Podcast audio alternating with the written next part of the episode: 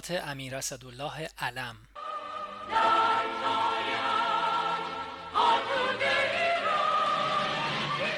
هزار و سیصد و چهل و هشت مرداد.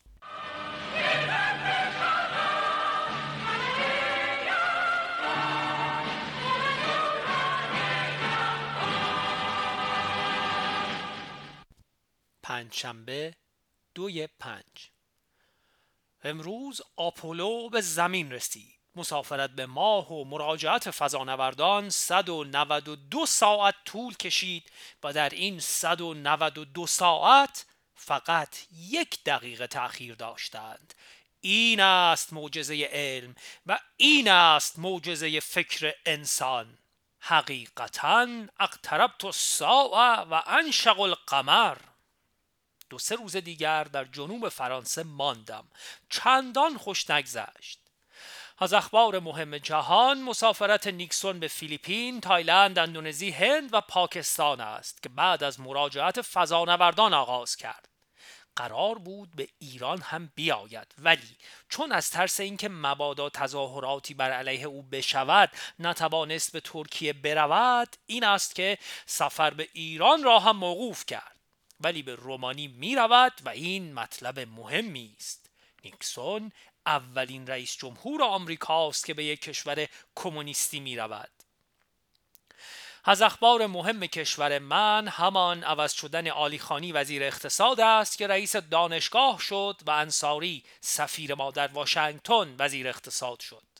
فکر می کنم زاهدی وزیر خارجه به جای او برگردد. مگر آنکه فکر شاهنشاه تا کنون عوض شده باشد در ژنو در سفر قبلی چند روز پیش با والا حضرت شهناز مذاکرات مفصل کردم معلوم شد خسرو جهانبانی را دوست می دارد.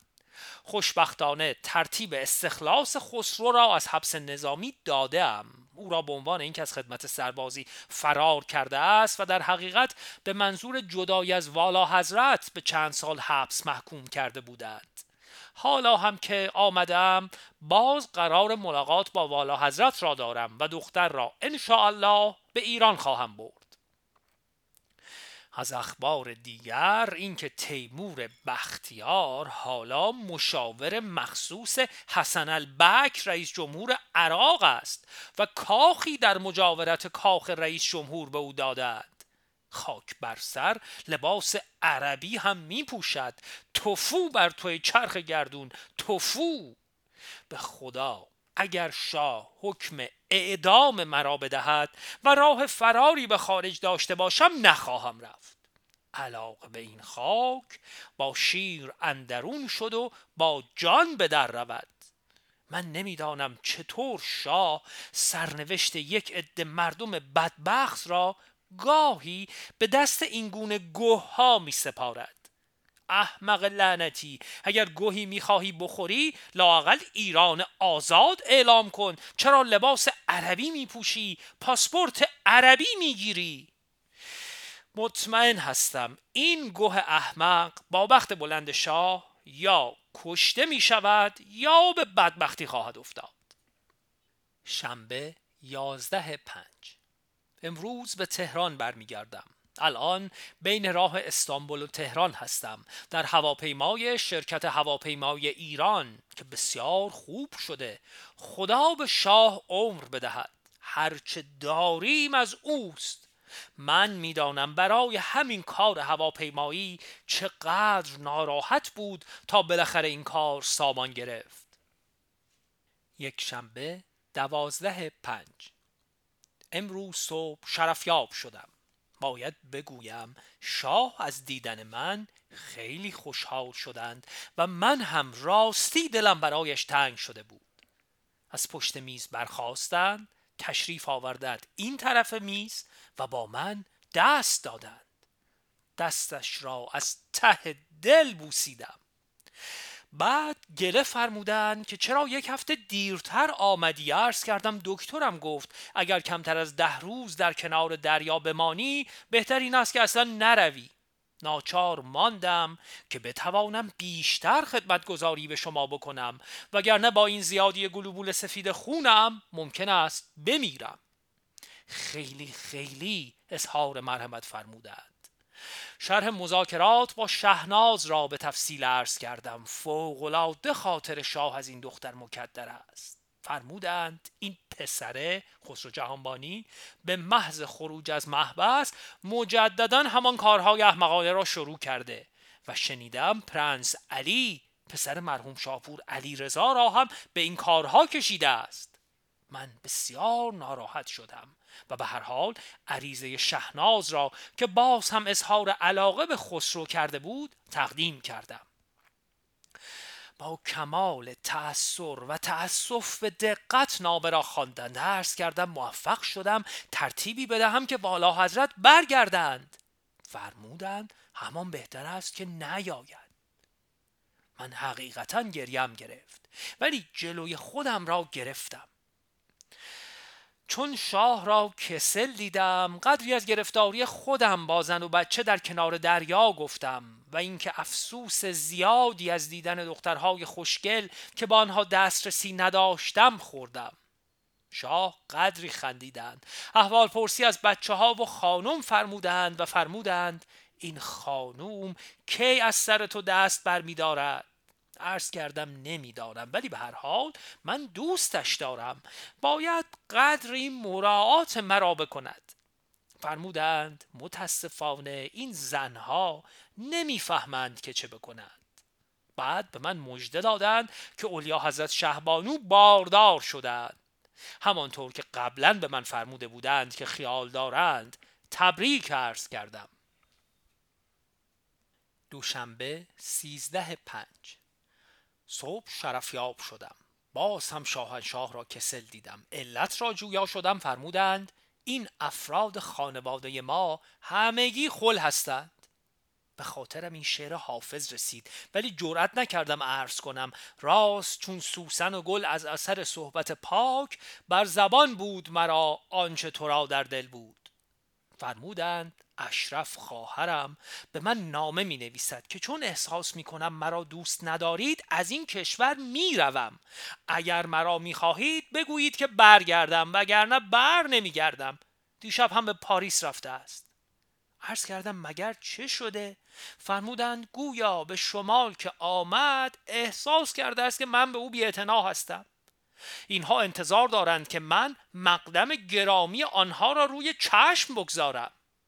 عرض کردم به هر صورت والا حضرت شما را خیلی دوست دارند. شاید قدری بیعتنایی ایشان را کسل بکند. فرمودند آخر من هزار گرفتاری دارم. من که نمی‌توانم در فکر این مسائل باشم. البته درست میفرمودند. فرمودند به هر حال بنویس این قضاوت شما غلط است و من میل دارم که برگردید. اطاعت کردم و بعد که مرخص شدم فوری نامه نوشتم. بعد از ظهر به مهمانی ناهاری رفتم که دی از تحصیل کرده ها می‌خواستند به لژیون خدمتگزاران بشر بپیوندند.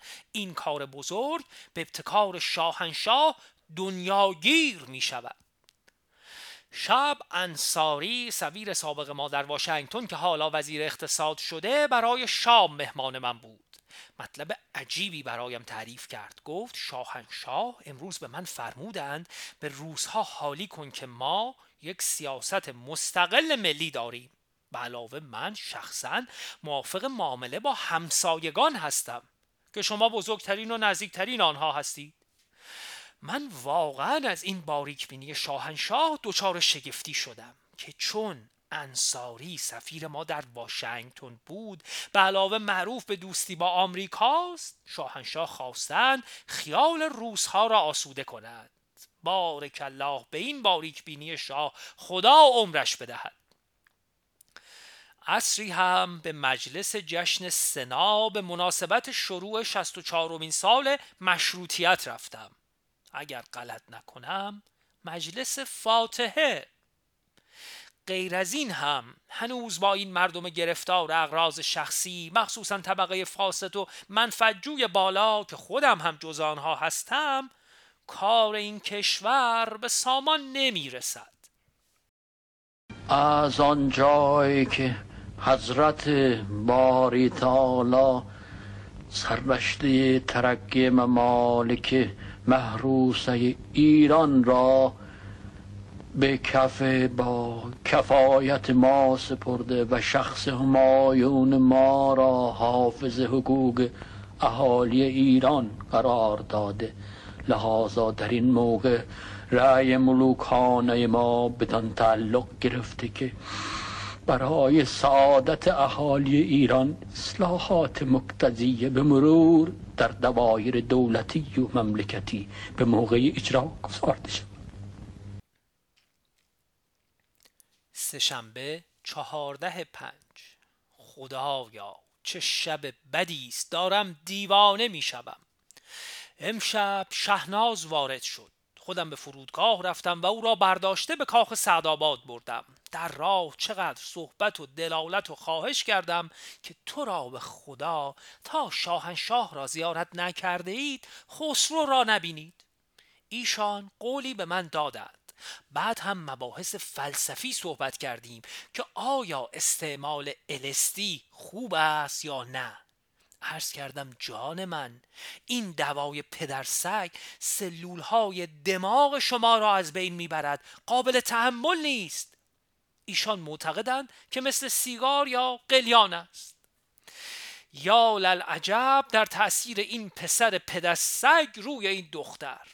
به هر صورت منزل آمده به پدر خسرو سپه و جهانبانی تلفن کردم که اگر می‌خواهید کار خسرو به سامان برسد نگذارید امشب پیش بالا حضرت برود.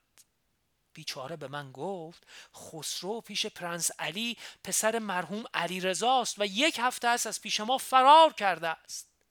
تمام امیدهایم مبدل به یأس شد. بعد به رئیس گارد دستور دادم امشب هیچ کس را به کاخ والا حضرت راه ندهید. گفت چشم. پس از چند دقیقه اطلاع داد که خسرو قبل از ورود والا حضرت وارد کاخ شده است. خدایا چه کنم؟ آیا دستور بدهم بیرونش کنند؟ یا بگذارم باشد؟ آیا به شاهنشاه عرض کنم و شاه را در این وقت شب ناراحت کنم؟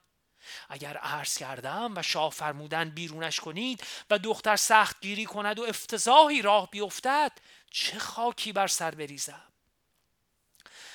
به هر حال تصمیم گرفتم مطلب را به شاه عرض نکنم ولی به رئیس گارد بگویم خسرو را اخراج کند. او هم فوری اقدام کرد و به بالا حضرت تلفن زد که یا خسرو خارج شود یا خودش میآید به زور او را می‌برد.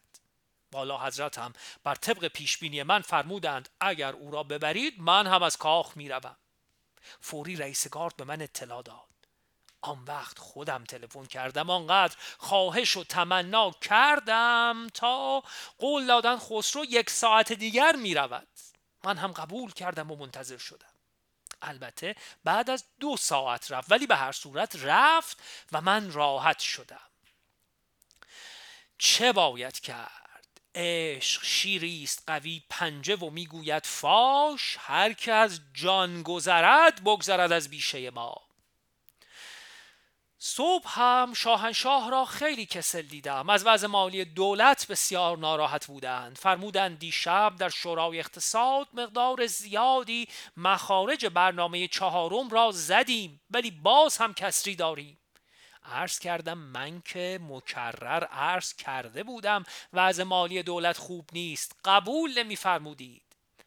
بعد از چند دقیقه فرمودند مخارج پتروشیمی و لوله گاز سرسام آور شده است. به علاوه بعضی دستگاه ها مثل زوباهن و سازمان برنامه و غیره حقوقات عجیب و غریب می دهند در ایران بین پایین ترین و بالاترین حقوق صد مرتبه اختلاف است. در صورتی که در ممالک پیشرفته این اختلاف خیلی کم و حتی در اسرائیل فقط سه مرتبه است. یعنی اگر پایین ترین حقوق 100 تومان است بالاترین 300 تومان می شود در صورتی که در ایران ده هزار تومان است. این که نمی شود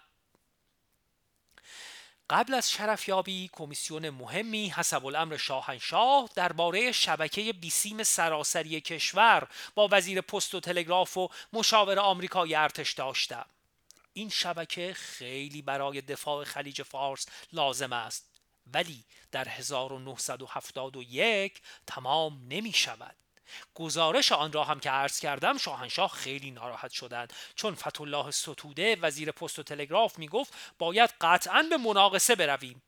و در آن صورت در 1973 هم تمام نخواهد شد. شاهنشاه فرمودند مگر بدون وسیله در دنیای امروز می توان از کشور دفاع کرد؟ درست هم میفرماید. بعد که مرخص شدم نخست وزیر را دیدم. به او گفتم شاهنشاه ناراحت هستند. جواب عجیبی به من داد. گفت روزی که منصوب شدم شاهنشاه فرمودند نخست وزیر چنان کسی است که همه مسئولیت ها را باید بر عهده بگیرد. حالان که هیچ کاری در دستش نیست. من چه کار کنم؟ خیلی از این حرف نخست وزیر تعجب کردم. به دو دلیل. اول اینکه مسئولیت ها را به گردن شاه میاندازد. دوم اینکه اگر واقعا چنین بود چرا قبول کرد؟ یا بعد چرا استعفا نداد و یا حالا نمی‌دهد؟ یا للعجب چهارشنبه پانزده پنج. صبح شرفیاب شدم کارهای جاری را عرض کردم. یک نفر پیامی از انگلستان آورده بود که خلاصه آن این است. در ملاقات نیکسون ویلسون در مورد ایران این نظر قاطع است که اگر غرب بخواهد با شوروی معامله بکند ایران و چون مصالحه نخواهد بود. شاهنشاه فرمودند گه خوردن چون این حرفی زدند. مگر ما خودمان مرده ایم قبل از آن که چون این کاری بکنند مگر ما نمی‌توانیم هزار زد و بند با روس و غیره بکنیم؟ به علاوه قدرت ما طوری است که آنقدر هم دیگر راحت الحلقوم نیستیم. البته درست میفرماید. نتیجه این صحبت به اینجا کشیده شد که واقعا ببینیم وضع خاورمیانه چیست و چه خواهد شد. شاهنشاه فرمودند روزها کمک فوقالعاده به مصر و عراق و سوریه می کنند ولی اسرائیلی ها هم سخت ایستادند اخیرا که گفتن یک وجب هم از عراضی اشغالی کنار نمی رویم من عرض کردم از لحاظ هواپیما ممکن است در زحمت باشند وگرنه عرب ها انقدر اروتیز نمی کردند فرمودند آنقدر هم در زحمت نیستند. فرانسه مثل این است که وسایل یدکی میراش های فعلی آنها را می دهد گویی که هنوز نسبت به تحویل میراش های بعدی تصمیم نگرفته است. ولی فانتوم ها را که از آمریکا خواهد گرفت پنجاه عدد. بعد فرمودند اسرائیل 600 میلیون دلار سالیانه اسلحه می‌خرد. حالا به من ایراد می‌کنند که چرا اسلحه می‌خری؟ اگر اسلحه نمی داشتیم که همین عراق کوفتی سیویل ما را دود می‌داد.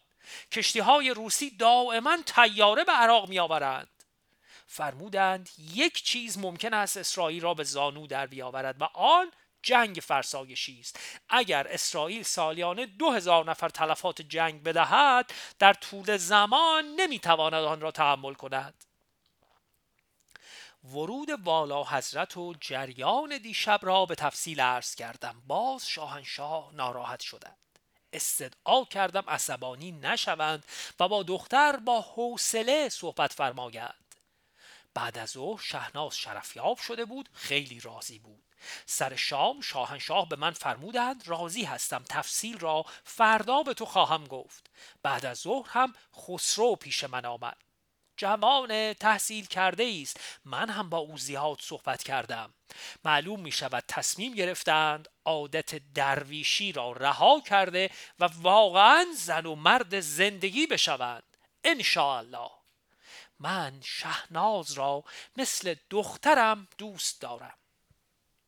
پنج شنبه شانزده پنج. صبح شرفیاب شدم شاهنشاه جریان صحبت خودشان را با والا حضرت شهناز به من فرمودند. خلاصه این که به ایشان فرموده بودند علاوه بر آنکه رفتار تو روی سلطنت و تعهداتی که ما نسبت به مردم داریم موثر است اصلا تو دختر عزیز من هستی و من به زندگی تو علاقه مندم. نمی‌خواهم زندگیت خراب شود. ایشان هم قول دادند که گرد زندگی درویشی نگردند و خسرو را هم هدایت کنند عرض کردم خسرو هم پیش من آمد و چون این قولی داد. روی هم رفته امروز شاهنشاه خوشحال بودند. جمعه 17 پنج. سر نهار بودم. اصری سفیر انگلیس دیدنم آمد چهار مطلب می گفت یکی اینکه مایکل استوارت به شیوخ رأس الخیمه و شارجه برای جزایر تنبا و موسا فشار آورده است که باید با ایران کنار بیایند دیگر اینکه مذاکرات نسبت به بحرین و فرمول نهایی نظرخواهی همگانی تقریبا حکمیت و رفراندوم مخلوط دارد پیش می رود سوم اینکه شاهنشاه سابقا فرموده بودند اگر بعضی سهامداران کنسرسیوم نفت ایران بخواهند سهم خودشان را بفروشند خوب است به آلمانی ها بفروشند. حالا اقبال گفته است خودمان خریداریم. نظر شاهنشاه چیست؟ به علاوه سهامداران فروشنده نیستند. چهارم در مورد لوله نفت بین خلیج فارس و شوروی برای حمل نفت اعراب چون روسها در عراق امتیاز مهمی گرفتهاند مشکل است این طرح عملی باشد و دیگر روسها به آن علاقه ای ندارند. سر شام فرصت نشد این مطالب را هم عرض کنم فردا عرض خواهم کرد. شنبه 18 پنج. صبح شرفیاب نشدم زیرا شاهنشاه به سرای نظامی جهت بازدید تشریف بردند. یک بعد از ظهر که مراجعت فرمودند جهت عرض گزارش کمیسیون صبح که باز هم در مورد همان خط ارتباطی سراسری کشور داشتیم شرفیاب شدم. اوامری فرمودند که باز هم رسیدگی بشود که آیا بدون مناقصه انجام شود بهتر است یا خیر. نظر مبارک شاهنشاه این است که در 1971 که انگلیس ها از خلیج می روند حاضر باشد باز هم ناچارم کمیسیون های دیگری داشته باشم. سر شام رفتم. امشب بین اولیا حضرت ملکه مادر و شاهنشاه کاملا آشتی برقرار بود. تمام به شوخی و تفریح گذشت. رادیو بغداد حملات زیادی به ما و مخصوصا به خانواده سلطنتی می کند ز شیر شتر خوردن و سوسمار عرب را به جایی رسیده است کار که تخت کیانی کند آرزو. توفو بر توی چرخ گردون توفو! ولی اگر متحدین و رفقای ما بگذارند حساب آنها را خواهیم رسید. من یقین دارم متحدین ما نگذاشتند در موسل بیش از این لوله های نفت منفجر شود. و الا کار خودشان را کرده بودند. در این زمینه دلایل کافی دارم. یک شنبه 19 پنج. صبح شرفیاب شدم. شرفیابی هم امروز زیاد طول کشید. نتیجه نهایی کمیسیون مربوط به شبکه مخابراتی سرتاسری را به عرض رساندم. شاهنشاه خیلی اظهار رضایت فرمودند که بالاخره به این زودی کار به سامان رسید. در خصوص شاه دخت شهناز عرض کردم مثل این است که مصمم هستند واقعا زندگی کنند. شاهنشاه خوشحال شدند.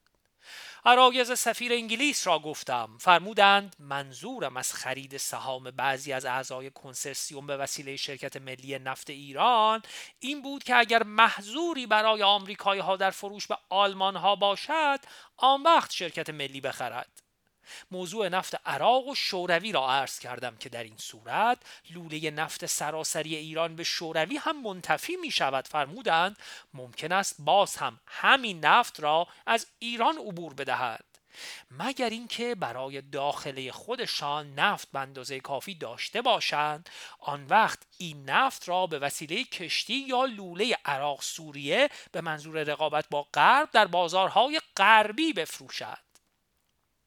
راجع به بحرین و جزایر تنب و ابو موسا که انگلیسی ها به رأس الخیمه و شارج فشار آوردهاند نیز مذاکرات مفصل شد.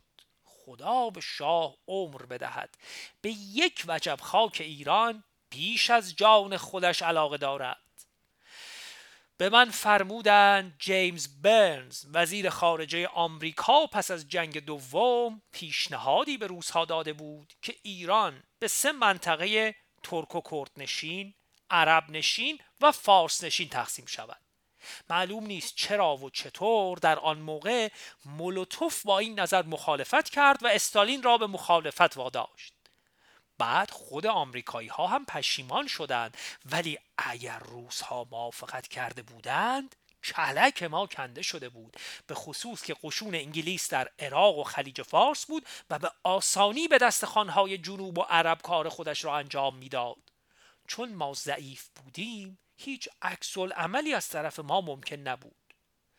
به این جهت است که من به بنیه نظامی ایران اهمیت می دهم و مخصوصا نمی خواهم صد درصد متکی به یک طرف شرق و غرب باشیم. به این جهت هم وقتی آمریکایی ها زمزمه قطع کمک نظامی را کردند من چندان ناراضی نشدم ولو اینکه برای ما مخارج سنگینی پیش می آورد ولی این قیمت استقلال ماست.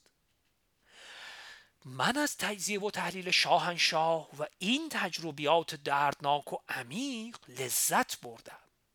افسوس که شاه اجازه نمی دهد این مطالب را به مردم بگویم. صبح به تشییع جنازه مرحوم محمود جم رفتم. به این جهت شرفیابی حاصل نکردم. قرار بود تشییع ساعت نه انجام بشود. من ده دقیقه قبل رسیدم ولی باز هم تشریفات شروع شده بود. ناراحت شدم. نه از جهت خودم بلکه از این جهت که وزیر دربار هستم. سفیر انگلیس را خواستم و اوامر دیروز شاهنشاه را در خصوص فروش سهام کنسرسیوم نفت ابلاغ کردم. امر دیگری هم فرموده بودند در خصوص فروش موشک زمین به هوای ریپیر. انگلیسی ها در خصوص حفظ اسرار آن از ما تعهداتی می‌خواهند که فکر می‌کنم باید از کشورهای خیلی عقب افتاده بخواهند. بالاخره ما متحد آنها هستیم. به علاوه درباره حفظ اسرار اسلحه های خیلی جدید خریداری شده از آمریکا تعهدی داده ایم بیش از این نمی‌توانیم بدهیم. من هم امر را امروز ابلاغ کردم. او هم امر شاهنشاه را قبول کرد. بعد از ظهر غلام رضا نیکپی وزیر آبادانی و مسکن با عجله پیش من آمد که شاهنشاه قدغن فرمودند من و وزیر کشور امروز در شورای اقتصاد حاضر نشویم. به علت اینکه پریروز دعوای شدیدی با هم کرده ایم. می‌خواست من وساطت بکنم. البته تمام تقصیرها را به گردن خسروانی وزیر کشور میانداخت. شب قرار بود سر شام بروم نرفتم. مرقومه ای از والا حضرت اشرف در جواب نامه‌ای که حسب الامر شاه نوشته بودم رسید که فردا به نظر مبارک خواهم رساد. امروز تلگرافی از دوست من رسید که در سپتامبر خواهد آمد. یک ماه دیگر. نمی‌دانم به چه مناسبت این تلگراف مثل سابق مرا خوشحال نکرد. مثل اینکه تمام سعی من در اینکه در خودم یک وهم عشقی به وجود بیاورم نقش بر آب می شود. علاقه این دختر به توقف در پاریس مرا مزنون می کند و وهم مرا تبدیل به حقیقت بینی می سازد. سهشنبه 21 پنج. صبح به مجلس فاتحه مجید بختیار رفتم که با هواپیمای شخصی به اتفاق دوست خودش مهندس پالانچیان ارمنی در دریای مازندران سقوط کردند و مردند. پالانچیان دوست والا حضرت شاه دخت اشرف بود.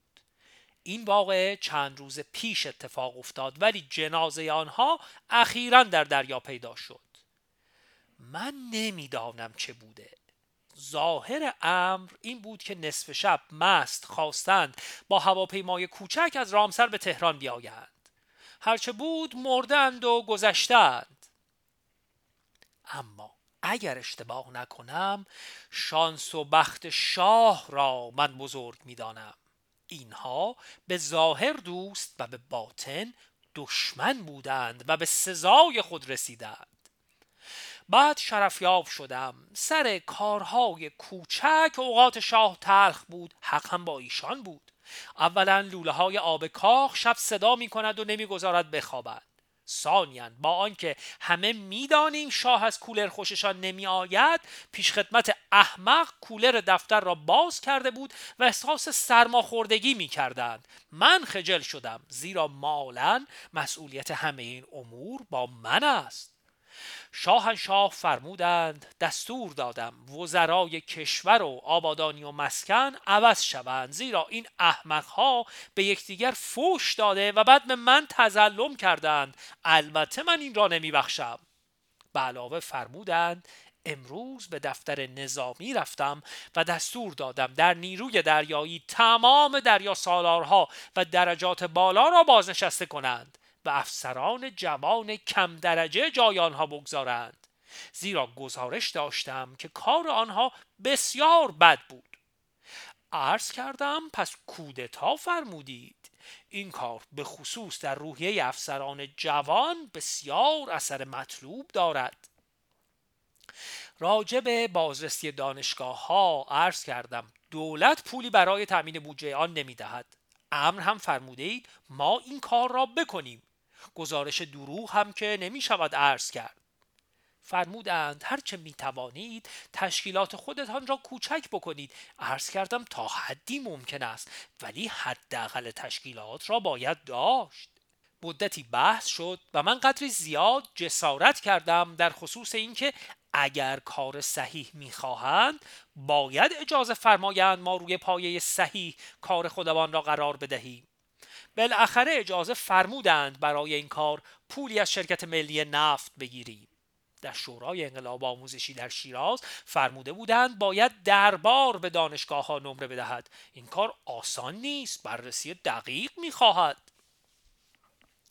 از سفیر انگلیس خواسته بودم اصری به دیدنم بیاید. امر شاهنشاه را ابلاغ کردم گفتم راجب جزایر توم و ابو موسا از اقدام شما و دولت شما شاهنشاه راضی هستند و امیدواریم که این جزایر را بگیریم. ولی در خصوص بحرین و مراجعه به آراء عمومی شما راه غلطی پیشنهاد می کنید که قابل قبول نیست. شما می‌گویید به یوتانت پیشنهاد خواهید کرد که به محافل خاصی در بحرین جهت کسب عقیده مردم مراجعه نماید و نماینده یوتانت هم به آن محافل مراجعه و نظر خود را به دبیر کل سازمان ملل خواهد داد. می‌خواهید ما هم پای آن سهه بگذاریم؟ این غیر ممکن است. ما جواب ملت ایران را چه می‌توانیم بدهیم؟ سفیر انگلیس گفت اولا اینطور نیست زیرا ما گفته ایم اگر نماینده یوتانت در مراجعه به این محافل نتوانست نظر قاطع دائر به اظهار نظر مردم به دست بیاورد می‌تواند به محافل دیگری هم مراجعه نماید بسته به میل خودش. ثانیا تا این نظر را به شیخ بحرین قبولانده ایم جانمان به لبمان رسیده است و اصولا این نظر را از اول قبول نداشت که باید به آراء مردم مراجعه کرد. من جواب دادم گور پدر شیخ بحرین! شاهنشاه با نهایت بصیرت و مالندیشی فکر فرمودند باید مسئله بحرین حل و وضع ما هم در خلیج تصوید شود. راه حل مراجعه به آراء عمومی هم به نظرشان رسید و با نهایت جرأت و شهامت اعلام فرمودند که مورد تحسین و اعجاب جهانیان و حتی ملت ایران که حساسیت خاص نسبت به بحرین دارد واقع شد. حالا شما می‌خواهید این راه حل را به کسافت بکشید؟ غیر ممکن است. من که مشاور شاه و وزیر دربار شاه و مدافع منافع این سلسله سلطنت ایران هستم محال است خود را به چنین راه حلی راضی کنم. چنان مصمم شدیم که مجلسی از منتخبین شاهزادگان علما قاجاریه اعیان اشراف ملاکین تجار و اصناف به انتخاب طبقات مرکوم در دارالخلافه تهران. تشکیل شود که در معام امور دولتی و مملکتی و مصالح عامه مشاوره به عمل آورد.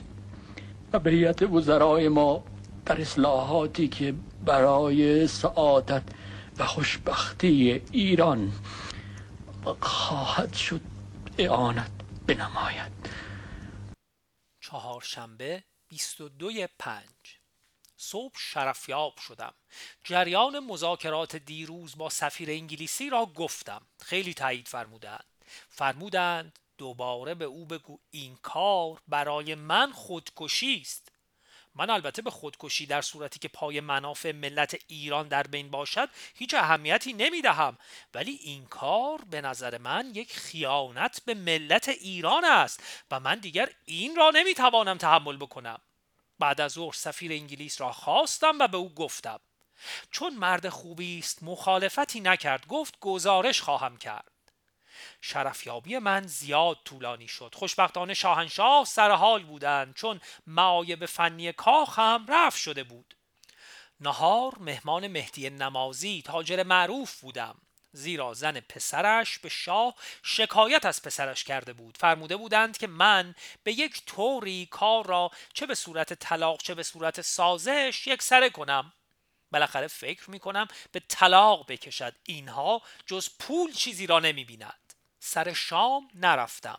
ژنرال عتیق الرحمن فرماندار کل پاکستان غربی در منزل مهمان من بود. این ژنرال پسر ماژور رحمان است که هنگام جنگ اول و بعد از آن در 1919 در بیرجن در قشون انگلیس بود و طبیب قابلی بوده است.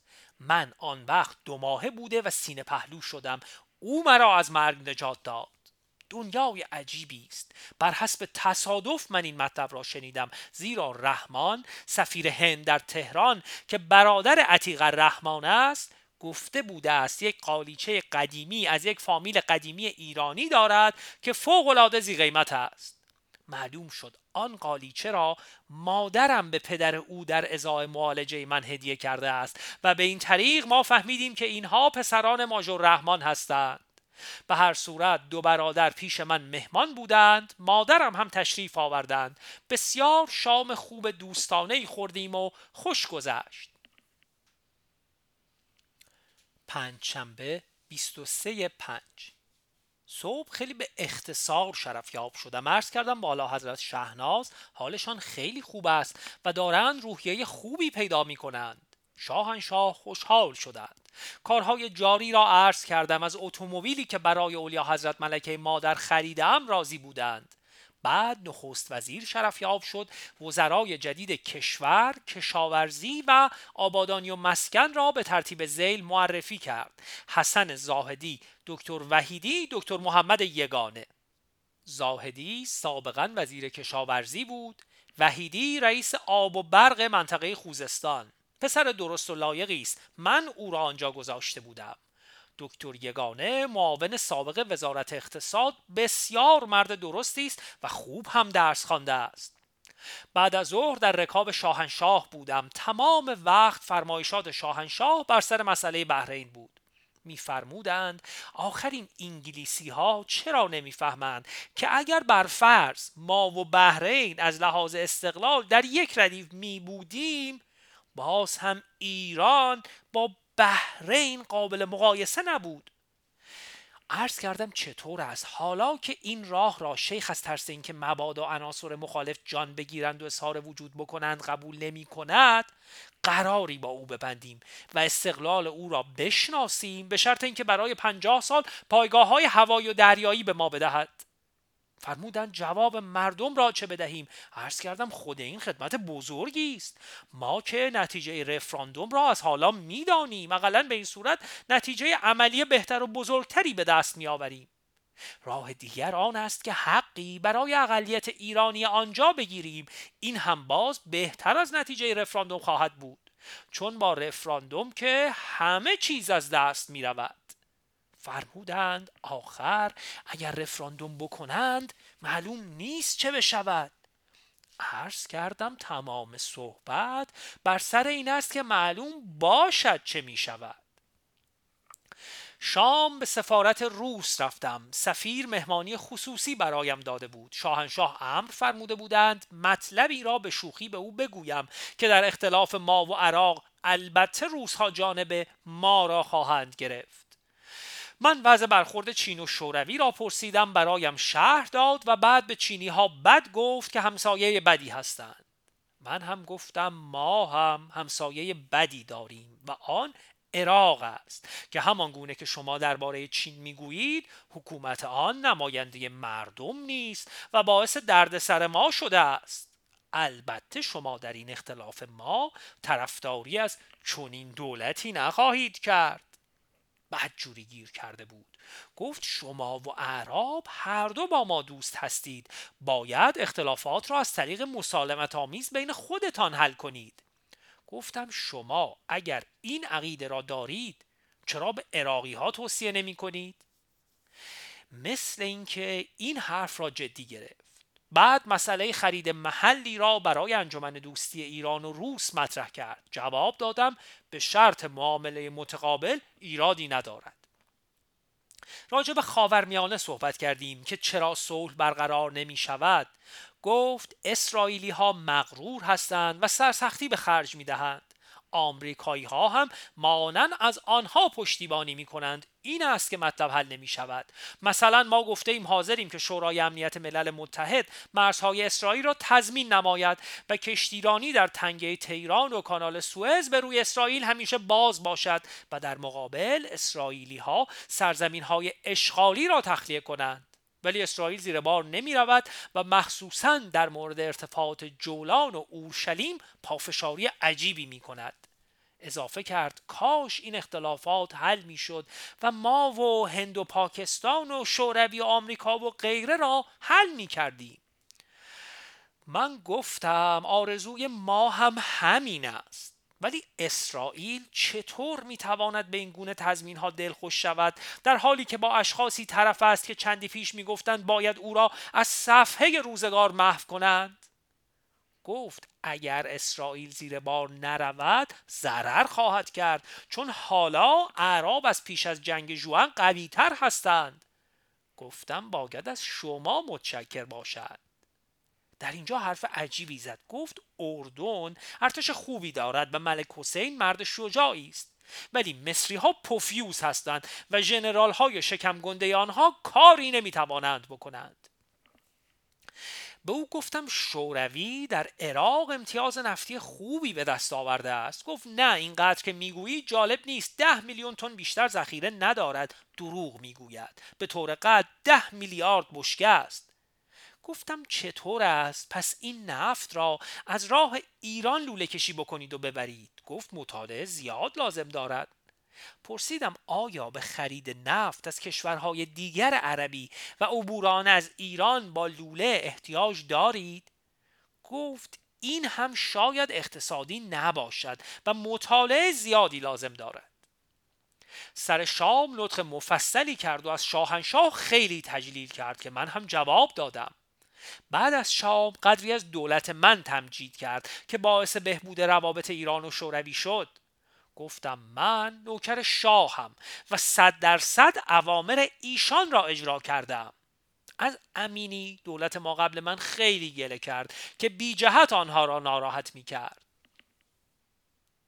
جمعه 24 پنج.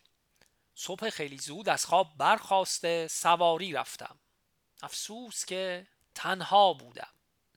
سر نهار شاهنشاه شرفیاب شدم. مطلبی عرض نکردم. فقط تلگراف تبریکی به ولیت اردن که خداوند به او دختری عطا کرده توشیح فرمودند. از سفیر انگلیس را خواسته. از او جویا شدم که بالاخره چه جوابی از لندن در خصوص بحرین داشته است. و دیگر اینکه راجع به حفاظت موشک های ریپیر که گفته بود باید تحت نظر دستگاه های خود آنها باشد خبری دارد یا نه؟ گفت خبری از لندن ندارد ولی راجع به موشک های ریپیر چون دفاع خود جزیره بریتانیا هم تا پنج سال دیگر بر عهده همین موشک هاست ناچار از حفظ اسرار آن هستند. مدتی بر سر هر دو مطلب گفتگو کردیم. بی نتیجه. در قسمت اول نظر داشت که خوب است پیش یوتانت برویم. گفتم اگر نظر ما با یکدیگر مخالف باشد که نقض غرض است زیرا فرمول شما این است که باید طرفین با نظر موافق برویم. و اگر با نظر موافق برویم که واوی بر ما. و در کمال امنیت و اطمینان عقاید خودشان را در خیر دولت و ملت به عرض برسانند. که به بارکه و شه و به موقع اجرا گذارده شود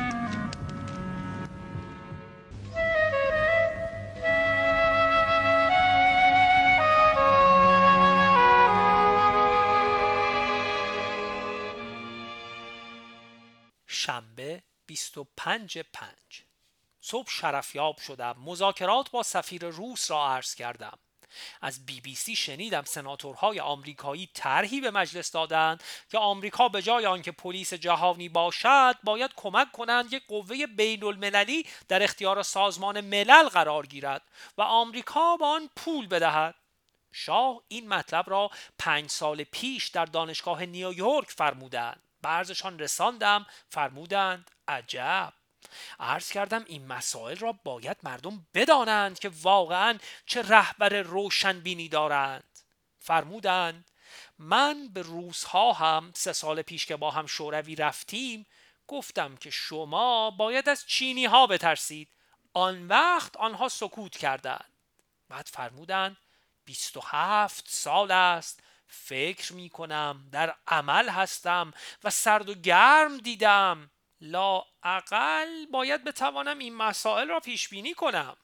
سپس افسودند در بین رؤسای کشورها شاید فقط هایل سیلاسی امپراتور اتیوپی مدت زیادتری از من بر سر کار مانده باشد. شاهنشاه تعجب فرمودند چرا در مسائل اقتصادی روزها با من حرفی نزدند. مثل اینکه فکرشان ناراحت است مبادا با انصاری سر سازش نداشته باشند از اخبار مهم جهان یکی که در عصر تسخیر ماه از آن هم تعجب آورتر است جنگ مذهبی در ایرلند شمالی بین پروتستان ها و کاتولیک هاست که سابقه چند صد ساله دارد. ولی واقعا سر مذهب آن هم متفرعات آن جنگ کردن خنده آور است. آن هم در یک کشور اروپایی. دیگر نگرانی دنیا و مخصوصا شوروی ها از روز سالگرد اشغال چکسلواکی است. شوروی ها خیال می کردند دنیا آن را فراموش می کند و آنها هم با عمالی که خود سر کار می‌گذارند قیام ملی را سرکوب خواهند کرد. نظر اول آنها صحیح از کار درآمد به خصوص که غرب سر ستیز جویی و شروع جنگ سرد با شوروی را ندارد و بیچاره چک ها را رها کرد. ولی مقاومت ملت چک باقی مانده است و به انواع و اقسام ظاهر می شود مثل اینکه خاموش شدنی نیست. که آتشی که نمیرد همیشه در دل ماست. معلوم نیست که تا پنجشنبه آینده که روز اشغال است چه خواهد شد. در هند هم بر سر انتخاب رئیس جمهور در حزب کنگره اختلاف افتاده است. دست راستی ها آقای ردی و دست چپی ها گیری را پیشنهاد کردند. خانم گاندی نخست وزیر که اخیرا بانک ها را ملی کرد طرفدار کاندید دست چپی که سوسیالیست است می باشد فکر می کنم ببرد چون گردش چرخ دنیا به این طرف است. یک شنبه 26 پنج. صبح در رکاب شاهنشاه برای مانور کوهستانی گارد شاهنشاهی به آبادی اسک در راه حراز رفتیم. با آنکه پای ولیت شکست و در گچ بود ماشاءالله در هلیکوپتر مرا اذیت کرد و خیلی با هم بوکس بازی کردیم و مشتهای زیادی به من زد. دوشنبه 27 پنج. در شرف یابی صبح باز هم در خصوص بحرین صحبت شد. عرض کردم فرمایش شاهنشاه صد درصد درست است. ما مسئول نسل آینده هستیم. چطور می توانیم مراجعی را که شیخ بحرین تعیین کند به عنوان نماینده مردم بحرین و آرای بحرین بدانیم؟ شب مهمانی اولیا حضرت ملکه پهلوی به مناسبت 28 مرداد بود. سهشنبه 28 پنج. امروز مصادف با سالگرد قیام ملی 28 مرداد به زعامت مرحوم سپهبد زاهدی بود و تظاهراتی که مردم بر له شاهنشاه و مراجعت معظم الله کردند به این جهت من صبح سر مقبره شهدا رفتم و تشریفاتی آنجا انجام دادم. بعد سر مقبره زاهدی رفتم. مثل اینکه این اتفاقات پریروز بوده است. چطور من می‌دیدم که کشور رو به زوال است. من در بیرجند در تبعید مصدق بودم که خود داستان مفصل دارد. بعد از او با وزیر مختار آمریکا هنوز سفیر ندارند راجع به مسافرت شاهنشاه با آمریکا مذاکره کردم. شب مهمانی گارد شاهنشاهی بود. شاهنشاه تشریف آوردند. مهمانی در باغ سعدآباد قسمت جعفرآباد بود. به قدری سرد بود که همه سرما خوردیم. امسال سال عجیبی است. هنوز روی قله توچال برف است و گرمترین روز تهران فقط 36 درجه بالای صفر بوده است. چهارشنبه 29 پنج. با خستگی و گرفتاری دیشب صبح ناخوش بودم. صبح مطابق معمول به کارهای جاری و برنامه های خسته کننده رسیدم. بعد شرفیاب شدم. شاهنشاه سر حال بودند. اول به من فرمودند که ترتیبی بده به آمریکا که می‌رویم از فرانسه با کشتی برویم. چند روزی در دریا استراحت کنیم. فرمودند تو هم با من خواهی بود. عرض کردم ترتیب کار را می‌دهم ولی خیلی باید نسبت به مخفی بودن امر کوشش بکنم. زیرا چند هزار مسافر کشتی را کسی نمی‌تواند مثل هواپیما کنترل کند. فرمودند صحیح می‌گویی. راجب بالا حضرت شهناز عرض کردم که فردا با ای که دختر من هم هست به شمال خواهند رفت و خسرو جهانبانی هم همراه هست. فرمودند عیبی ندارد بدانیم چه می کنند بهتر است. عرض سابق من بود. فرمودند از سفیر انگلیس و جوابی که قرار بود نسبت به کار بحرین بدهد خبری نداری؟ عرض کردم به گردش رفته است. فرمودند پس معلوم می شود امیدی از لندن ندارد و می‌داند که حرف ما حسابی است. عرض کردم البته حرف ما حسابی است. ما که نمی‌توانیم به مراجعی که شیخ بحرین معرفی می کند به عنوان نمایندگی افکار عمومی مردم تن بدهیم. پنج شنبه سی پنج. صبح شرفیابی مختصری داشتم. شرح مختصری نسبت به همان شبکه مخابراتی عرض کردم که امر فرمودن رسیدگی کنم. عرض کردم رئیس سازمان برنامه و وزیر پست و تلگراف از اینکه ترک مناقصه بشود ترس دارند فرمودند گوه می‌خورند. من می‌خواهم تا سال 1971 که انگلیسی ها از خلیج فارس خارج می‌شوند این کار آماده باشد و ما لاقل با تمام نقاط کشور ارتباط داشته باشیم.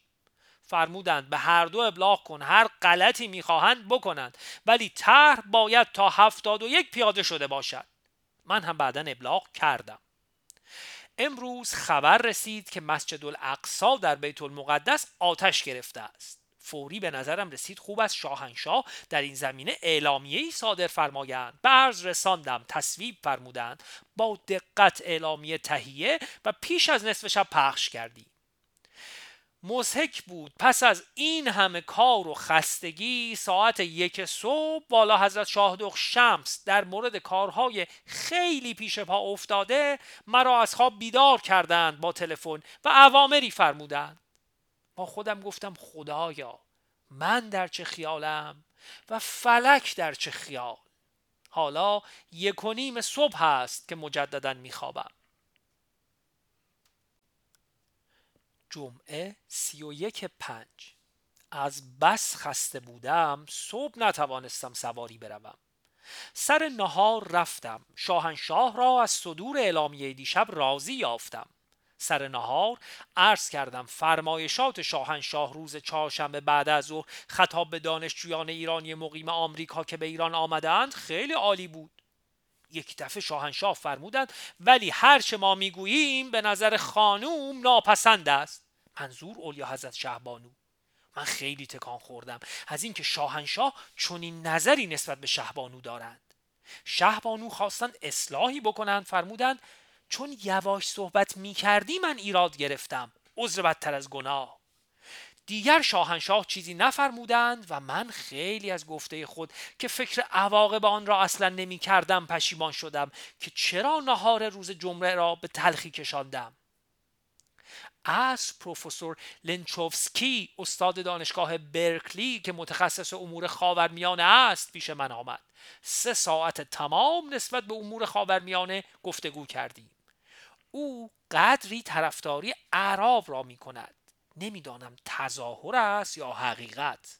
به هر حال مرد واردی است. ولی به او گفتم اگر با این رژیم های فعلی اعراب در مصر و عراق و سوریه شما اسرائیل را هم رها کنید به زودی کلک عجیبی از سیاست شوروی خواهید خورد. لنچوفسکی در دستگاه حکومت امروز آمریکا نفوذ دارد.